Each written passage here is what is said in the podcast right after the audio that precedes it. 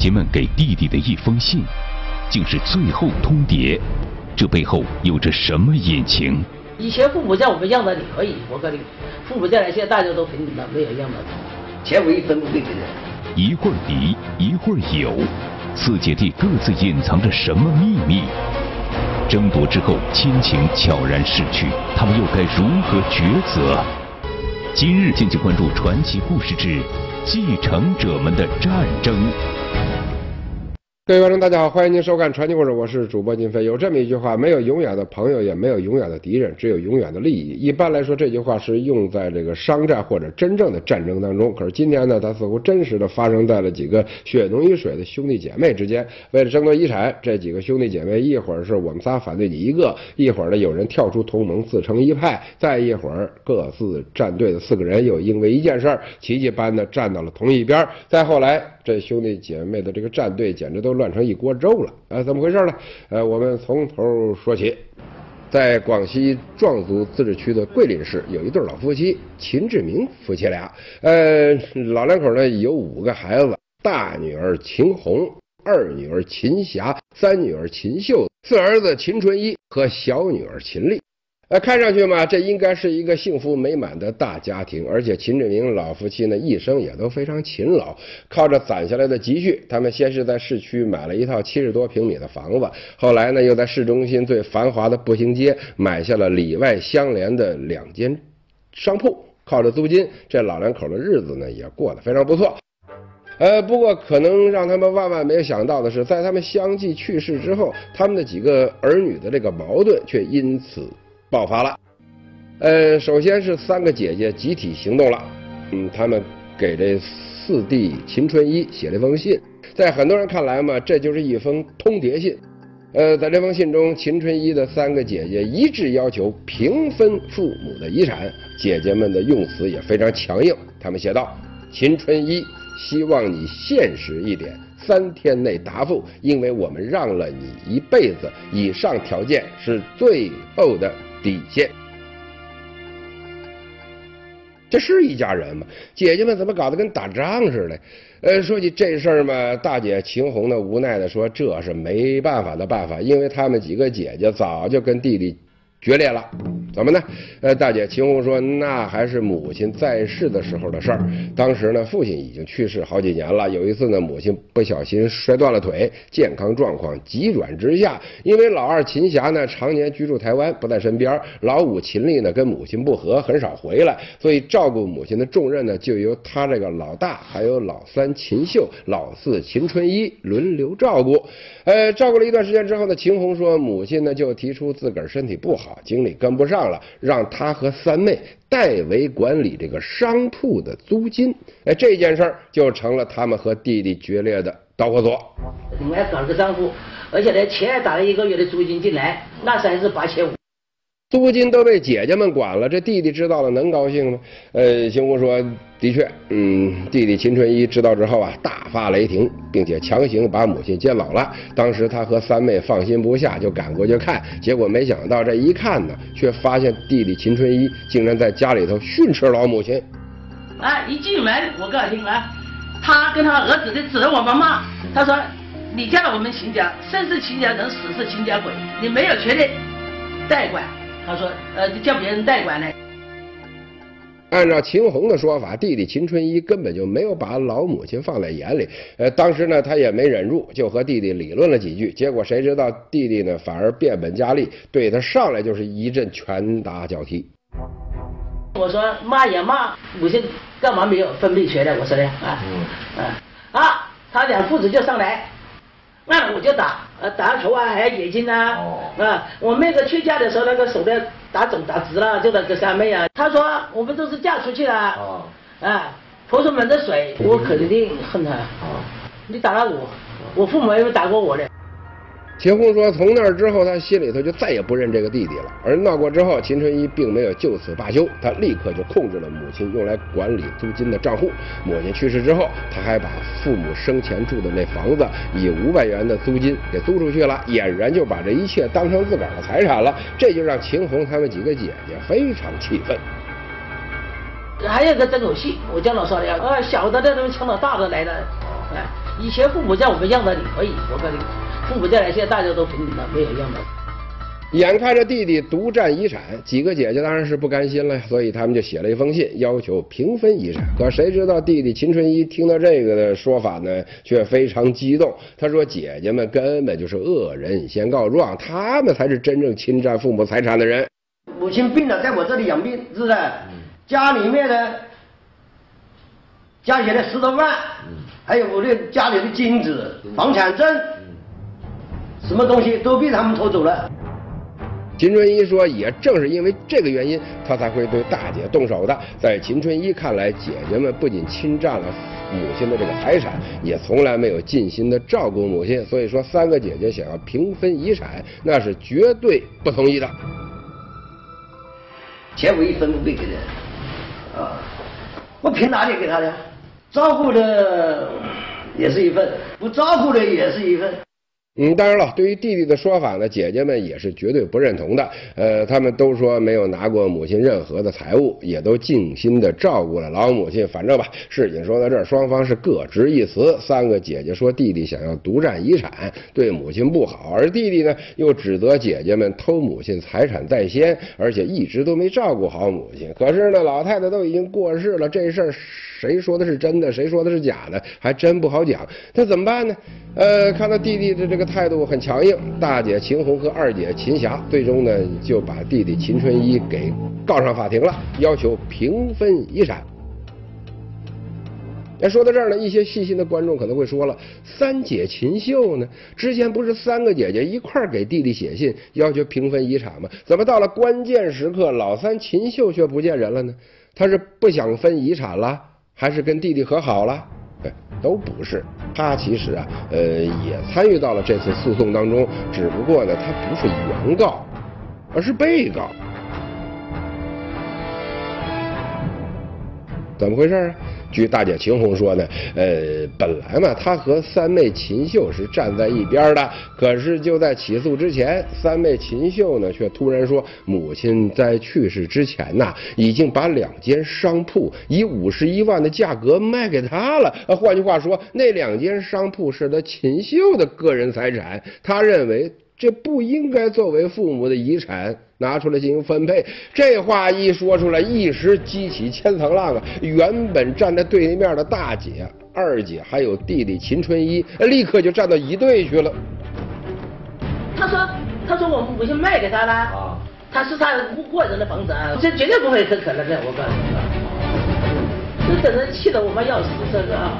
不会的，我母亲不会这么笨的嘛，怎么会卖给他的？”本身是准备是传给秦家的子子孙孙的，他说他买了，啊，完全是造假。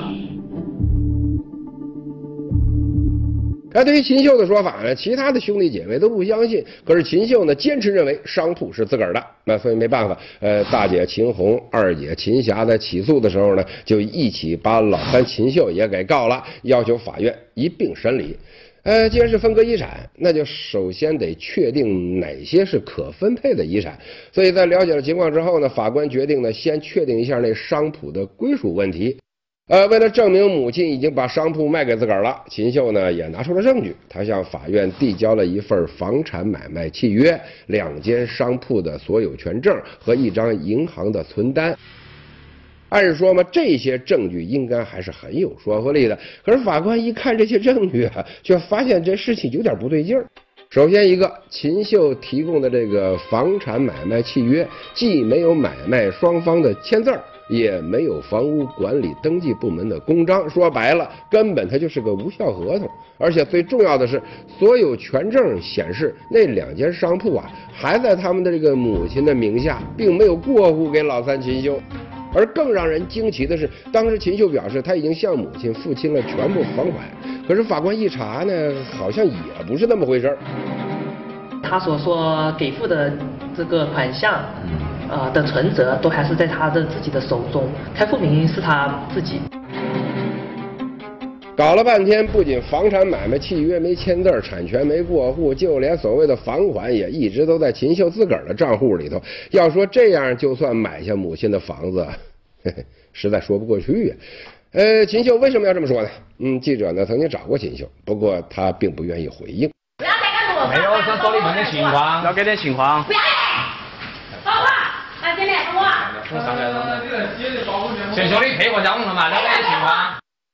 基于秦秀无法提供更多的证据，法院调查之后认为商铺仍然属于他们父母的遗产，可以由子女们共同继承。呃，既然确定为遗产，那该如何分配呢？说到这个问题呢，三个姐姐很自然的就又组成了一派，要求平均分配。可是弟弟秦春一呢，始终不同意。啊，从法律角度来说，父母留下遗产，子女们都有权平等分配。弟弟秦春一凭什么不同意呢？关键时刻，秦春一拿出了一样东西，他说：“这东西能够证明姐姐们没有权利分遗产，什么呢？嗯，可能很多人都猜到了，是一份遗嘱。呃，秦春一说呢，这是父亲去世前一年写给他的。在遗嘱当中呢，秦志明老人写道：本人百年之后，在本市的房屋和门面全部交给我儿子秦春一经营所有。”秦春一还说，母亲去世之前虽然没有留下遗嘱，但也跟他说过类似的话。按照秦春一的说法，父母把财产全都留给他一个人了，而且他还说了，这份遗嘱他一直精心保存着，十几年都没给别人看过，甚至连母亲都不知道。他这么做呢，就怕这样一份遗嘱会伤了姐姐们的心。可现在呢，三个姐姐都跟他翻脸了，亲情已经荡然无存了，他也管不了那么多了，就只有拿出遗嘱来一争到底。因为我父亲、母亲是喜欢儿子的，嗯，宠儿子的，那么我母亲在世，哦，这不行的。他说我们嫁出去的不是秦家的人，嗯。啊，他是秦家唯一的，他是叫孙姨，孙孙姨，他是唯一的继承人。他说，这话要是真的，那可就有点难听了。哎，重男轻女是封建思想，不可取。女儿也是亲骨肉啊。哎，不过在秦春一看来，自个儿有遗嘱，并没有蛮不讲理。但是对于这份遗嘱呢，三个姐姐的看法非常一致。我是假的，我一口的好命是假的。这个我父亲的遗嘱啊，从来没听说过啊，哎，也没听我妈说过，他也没说过，从来没见过。这是到打官司的时候，他调出来我们才看到的。那么这份遗嘱到底是不是真的呢？呃，大姐秦红和二姐秦霞呢，向法院提出申请，要求对弟弟秦春一出具的遗嘱进行司法鉴定。对此呢，秦春一也没有表示反对。我说是假的，啊你鉴定鉴定嘛，你你好大大一些，一好一些嘛，你鉴定嘛。为了进行司法鉴定，大姐秦红呢向法院递交了一份比对样本。她说呢，这个是一九五二年父亲用毛笔书写的自传，一共十二页。对于这份样本呢，秦春一没有异议。啊，不过司法鉴定中心的工作人员呢却有些为难。他拿来对比的材料是那个五二年的，对吧？相隔了差不多五十年，一般情况下，他个人的书写习惯，他的随着时段的不断变的变化，有可能会变化。是吗？这份用毛笔字写的自传是一九五二年的，遗嘱是一九九九年用钢笔写的，时间相差了差不多得有五十年，这能行吗？呃，可是没办法，秦红他们呢，暂时拿不出其他的样本。前十年和后十年都没问题，鉴定起来呢就比较符合。送检的要求，但是现在呢，有什么办法呢？没有，他拿不来了。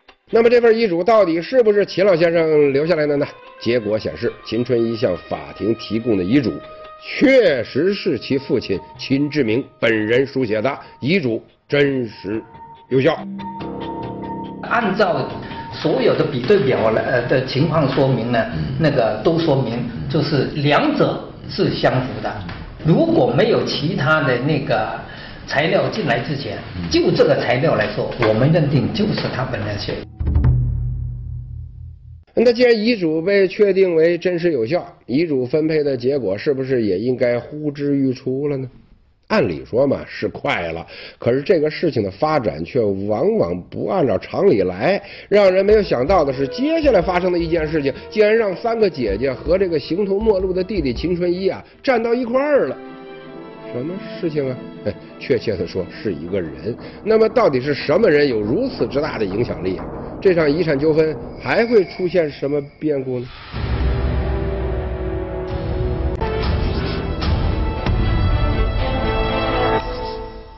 刚才我们说到，经过司法鉴定，秦春一提供的遗嘱呢被认定为真实有效。按理说，这次的遗产争夺呢应该差不多有结果了。可是谁知道，就在这时候，事情却再次出现了变数。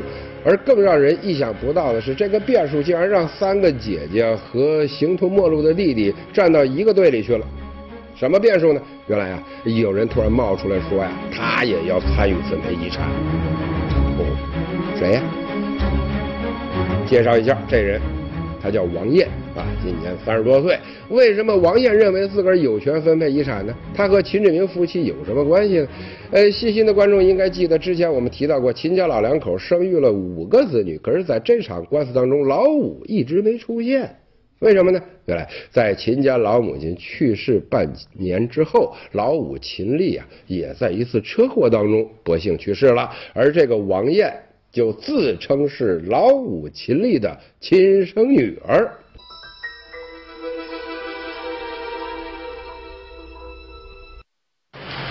希望就是，嗯，遗产的话五分之一，就是我拿我妈那份嘛，因为我我是她女儿嘛，我妈就是就生了我一个，后来就没结婚。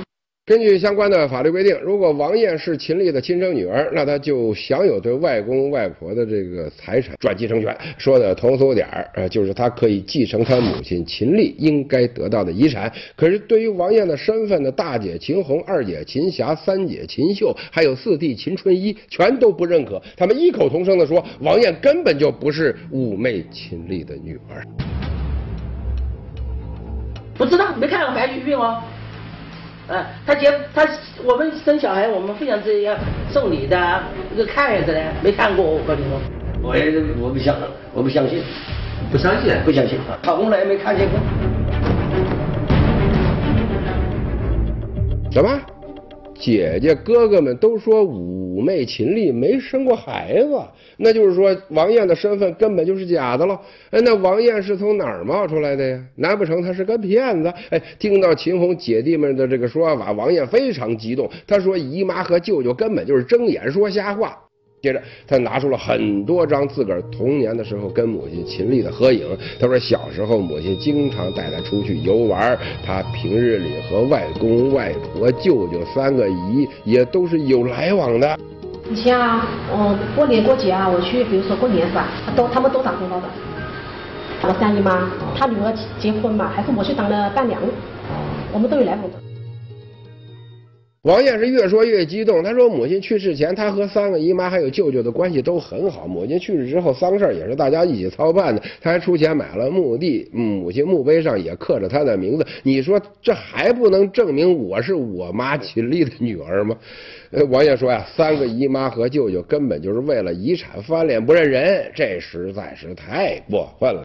就是因为这个事情以后，后来就完全都就简直变了一个人了。我发现就是想要这个钱，如果他认了我，他还得到钱吗？这么简单的，就是这么原因。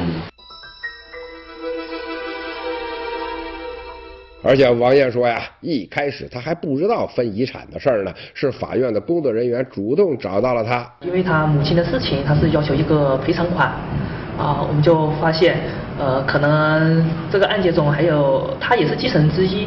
呃，当时法官在核实相关情况的时候，意外的发现老五秦丽车祸身亡之后，王艳呢曾经以秦丽女儿的身份向法院提起过民事赔偿诉讼，呃，这才找到了他，呃，也决定呢把他追加为本案的民事诉讼第三人。啊，不得不说呢，法官还是非常认真负责的。那么，王艳到底是不是合法的继承人呢？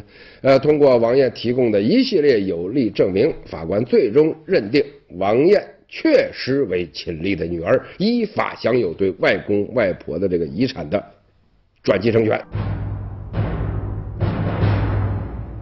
啊，当时我们法院也进行了一个释明，如果原被告还有异议的话，可以申请这个司法鉴定来确认他们的小妹这个王女士是否是呃是这个母女关系。